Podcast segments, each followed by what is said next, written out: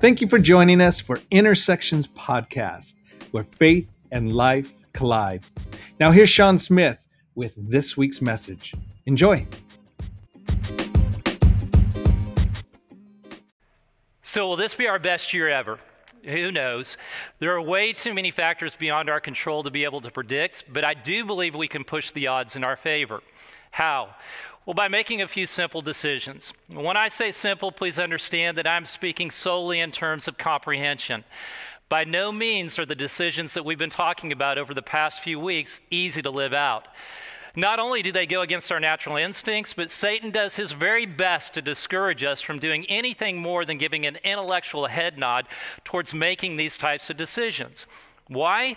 Because he knows that if we live out these decisions, we are going to have an impact for the glory of God. But not only that, we're going to enjoy a greater sense of personal well being. So, for those of you who are joining us for the very first time, you're catching us at the end of a sermon series. But let me quickly review the four decisions we've talked about so far. The first decision, and I would argue the most important, is to make the decision to trust God implicitly.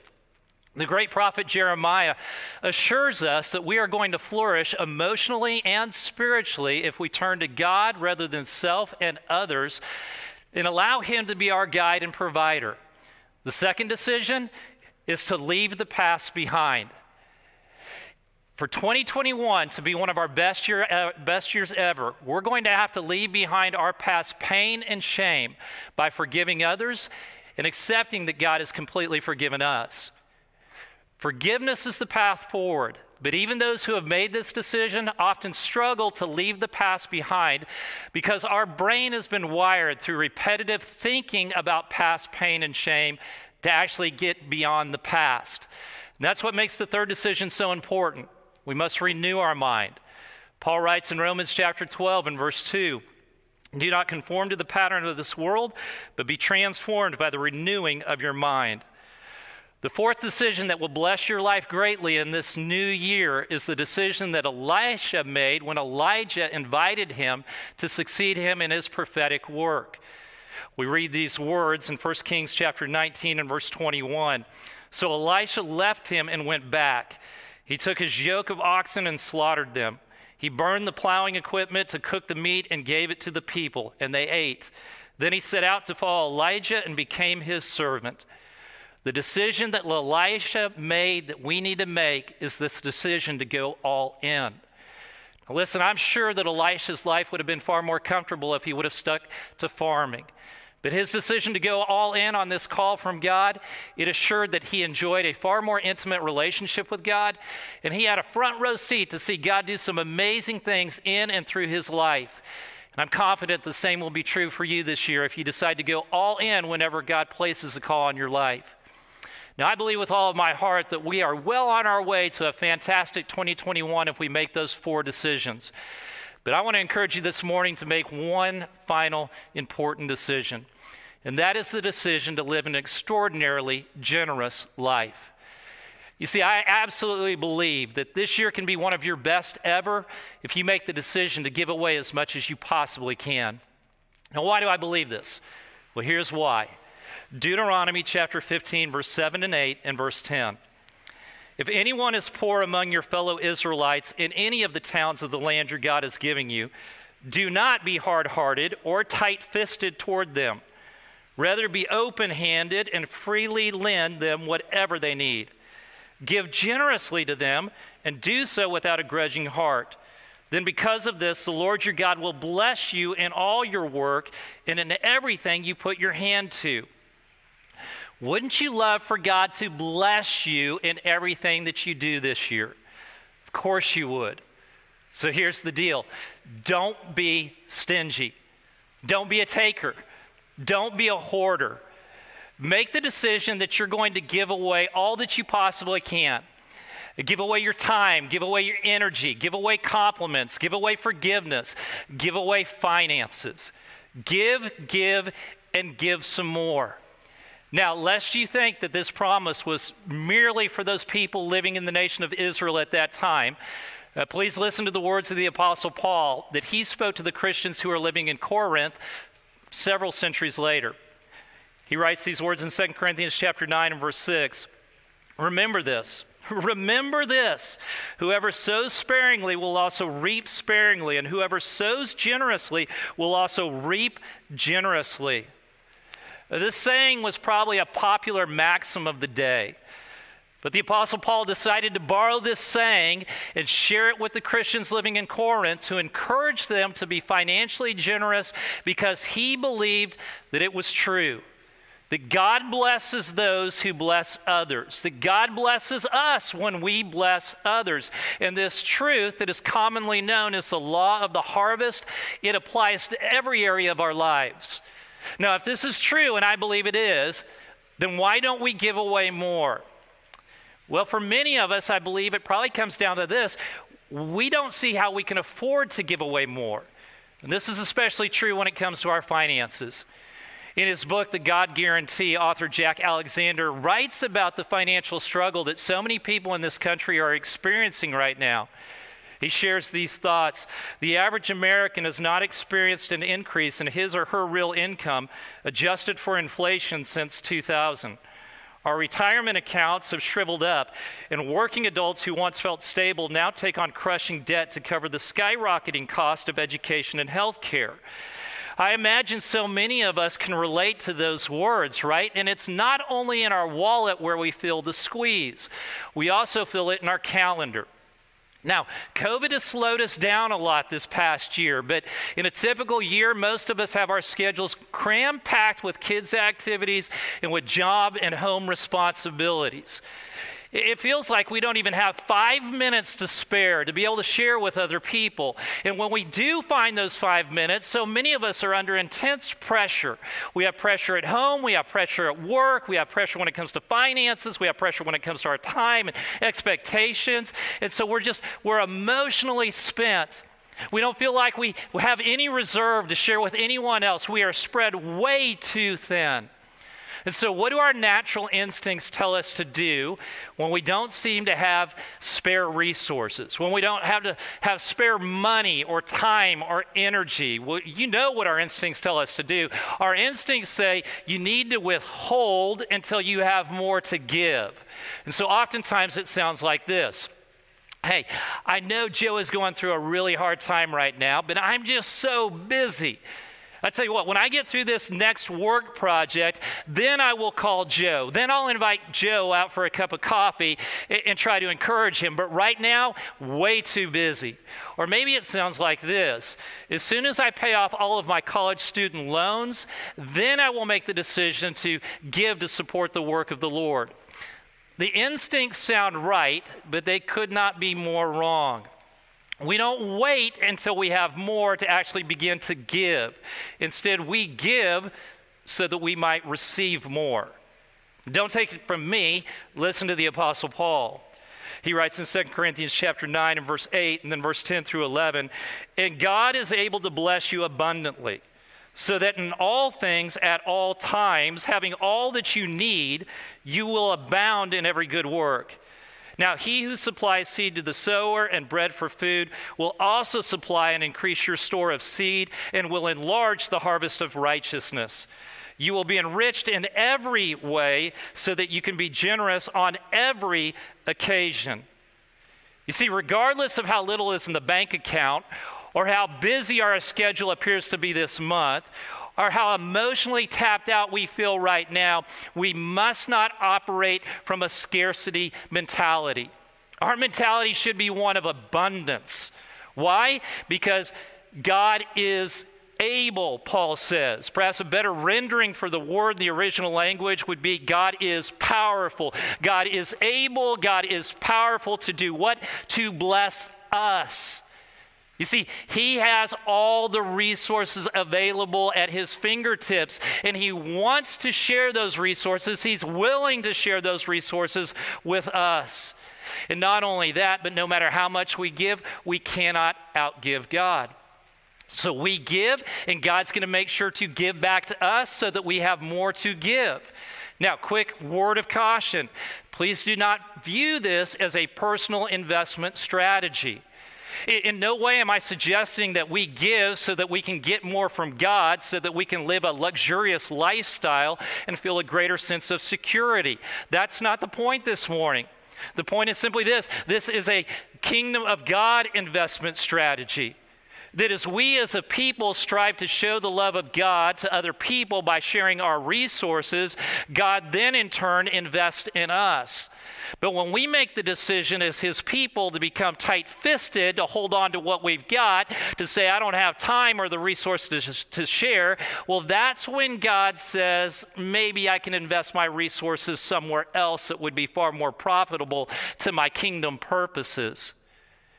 You know, one of the greatest joys in life is to be able to share with other people, to be able to give what we've been given away.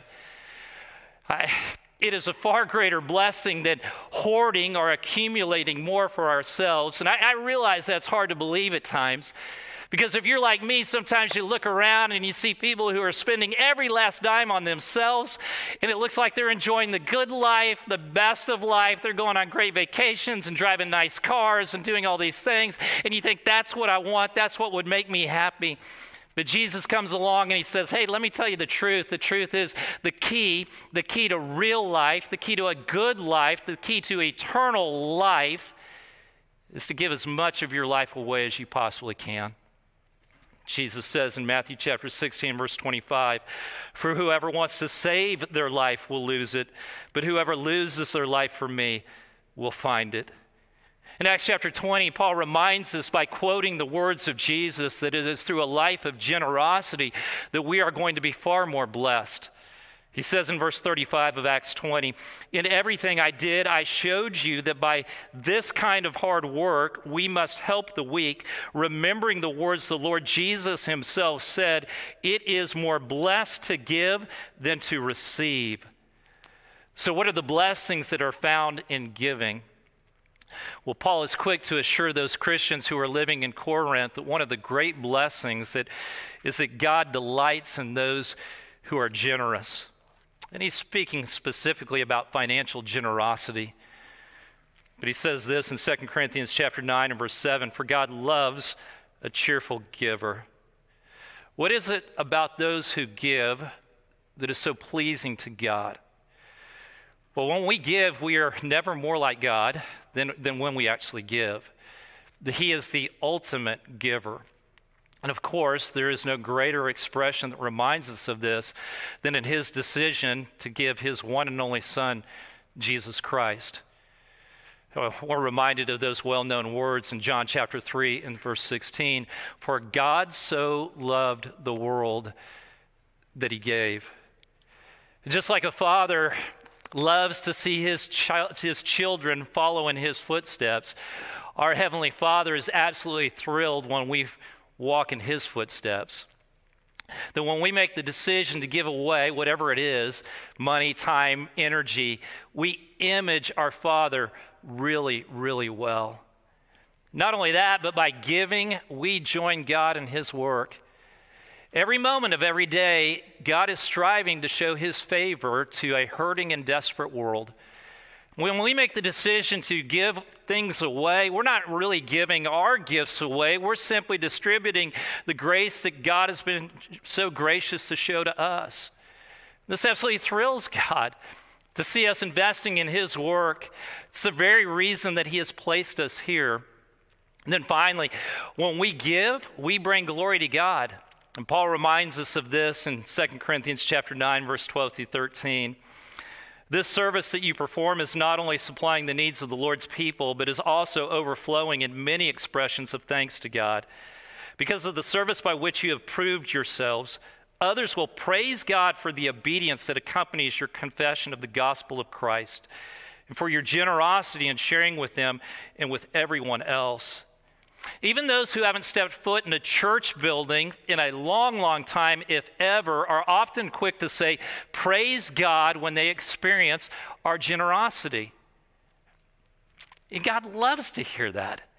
He's absolutely thrilled by that. Not because he's some egomaniac, but because he is the only one worthy of praise. Now, I was reminded of this truth just a couple of weeks ago. Uh, was serving with the care team here at Campbell, and We were handing out groceries to some of our neighbors who were coming for those supplies. And, and many of those individuals, when you'd place the boxes of food in their car, that's what they would say. They would say, Praise Jesus. Praise God. I have no idea of their faith background. I'm sure many are believers. Some may not be. I don't know. But what I do know is when they experienced generosity, they gave glory to God because they recognized that those gifts truly came from Him. And what a blessing that is. Is God's delight the only blessing that we receive in giving? No, by no means. There are many others, but in this particular text, Paul points out a specific one. Paul assures us that if we give, others will give to us. What will they give? 2 Corinthians chapter 9 verse 14. And in their prayers for you, their hearts will go out to you because of the surpassing grace God has given you. Many of those who are blessed by our generosity will in turn bless us spiritually by turning their hearts to God in prayer. Now, the more people we have praying for us, the better the odds that 2021 is going to be a great year. Why? Not simply because God hears those prayers and answers those prayers, but I believe it goes much deeper than that. I believe this that as those individuals pray for us, they'll have a greater desire to know us and bless us. You see, that's one of the byproducts of praying for others. It creates this natural desire for relational connection with the people that you're actually praying for. In fact, in this text, there's indication Paul gives that it was through this giving and praying back and forth that created a unity between Jewish and Gentile Christians. Nothing unifies a church quite like the mutual sharing of resources and praying for one another. Now, anytime we talk about giving, one of the first questions that comes to mind is this How much am I supposed to give? I really believe that's the wrong question. I believe that question comes from a place that views giving as a loss. But giving is not a loss, giving is the road to gain. And so I believe the better question that we should be asking is simply this How much of God's, how much do I want God to bless me this year? Now, if you don't need any more of God's blessing in your life, then you're probably good right where you are. Just keep doing what you're doing. But if you're thinking this morning, you know what, I'd like a little more of God's favor in my life, then I would encourage you to think about how to increase your generosity. Here's what I'd really like for you to do this week as a family I'd like for you to call a family meeting. Now, if you're like me, you're just a single person, it may be a, a very small meeting, just you and the family pet, the family dog, whatever. But I want you to gather everybody that's in your home. I want you to gather your kids. I want you to gather your spouse. If you have extended relatives living with you, get everybody around the table just for a good old fashioned family meeting. This is the way I'd love for you to start your meeting. Just ask this question. You're going to have a little fun. You're going to ask the question Where would you like to see God show his favor on your life this year? Just take some time answering that question. Maybe you'd like to see his favor on your work, or maybe your health, or maybe you'd like to make new friends, or maybe in your finances. But just take some time exploring that, what you'd like to see God bless. But then ask this question What can we as individuals and as a family give up so that we might be able to give more? Now, think about your finances. Maybe it's uh, we give up eating out quite as often so that we can give more. Think about your time. Maybe we give up some of our TV time so that we can volunteer a little bit more. Think about your emotions. Maybe what I need to give up is social media because that gets me all stirred up and it bothers my emotions. So maybe I need to cut back on that so I can be more emotionally present for people who are truly hurting around me. Now, this is where the conversation can get really sticky, a little bit difficult, because I have a tendency to see what you can give up, but I have a real hard time seeing what I might be able to give up. In fact, I don't want to give up a whole lot. So if you bog down at this point, I want you to shift your focus and place it back on Jesus. That's what Paul does, does for us in this section of the letter. He reminds us of God's gift to us. 2 Corinthians chapter 9 verse 15. Thanks be to God for his indescribable gift. How can we not be motivated to give more when we think about the life that Jesus Christ gave up for us? Now, if you and your family are able to come to a place of agreement, of things that you can cut back on so that you can give up more, that's absolutely fantastic. But I've got to warn you, that's going to be put to the test several times throughout the year. And so here's my next piece of encouragement. Memorize, I mean, put it in your head, put it in your heart, 2 Corinthians chapter 9 and verse 6. Whoever sows sparingly will reap sparingly. Whoever sows generously will reap generously. You're going to need that verse at the forefront of your mind when you're trying to decide am I going to go volunteer on Saturday morning or am I going to sit on my couch and watch another ball game or stream another Netflix series? You're going to need that passage at the forefront of your mind when you're trying to decide am I going to order Grubhub tonight or am I going to set aside that money so that I might be able to sponsor a needy child? Memorize this passage. Do it as a family. Take some time every night around the dinner table and just repeat that verse. Maybe do it before you go to bed in the evening. Whoever sows sparingly will reap sparingly. Whoever sows generously will reap generously. Now, finally, I want to encourage you to just take some time to, to list the people that will be blessed by your giving this year. R- write those people down, their names down, or the situation down, and put it on your refrigerator or someplace else in the home that your family will see on a regular basis. So, for instance, if you make the decision to volunteer your time to be involved in Friends Speak, just put down there will be people who will come to know Jesus Christ through learning English by studying the Bible. Those people will be blessed.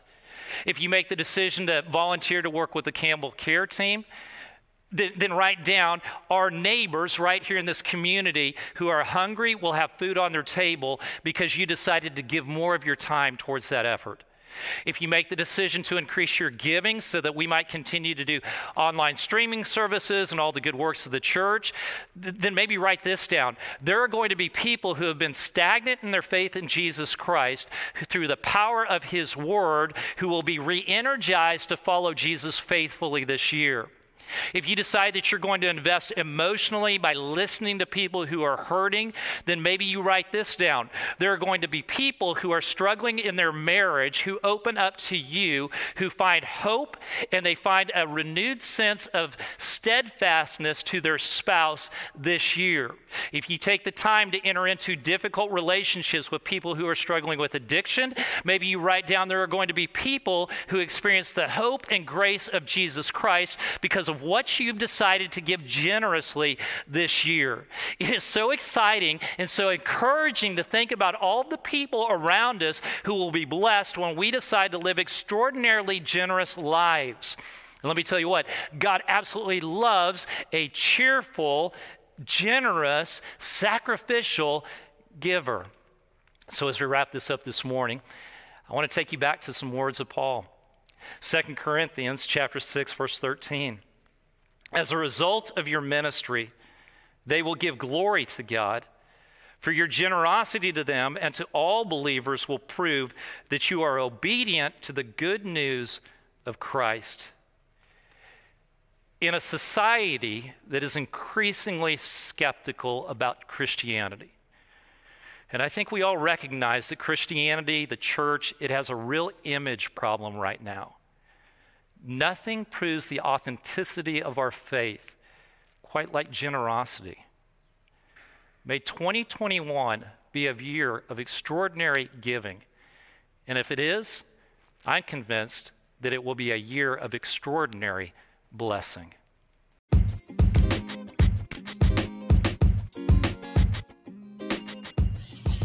It was a great time hanging out with you again here at Intersections Podcast. We'd love to hear from you. So please email us at podcast at campbellchurch.org. Spread love and kindness, family. Take care, and may God bless you all greatly this week.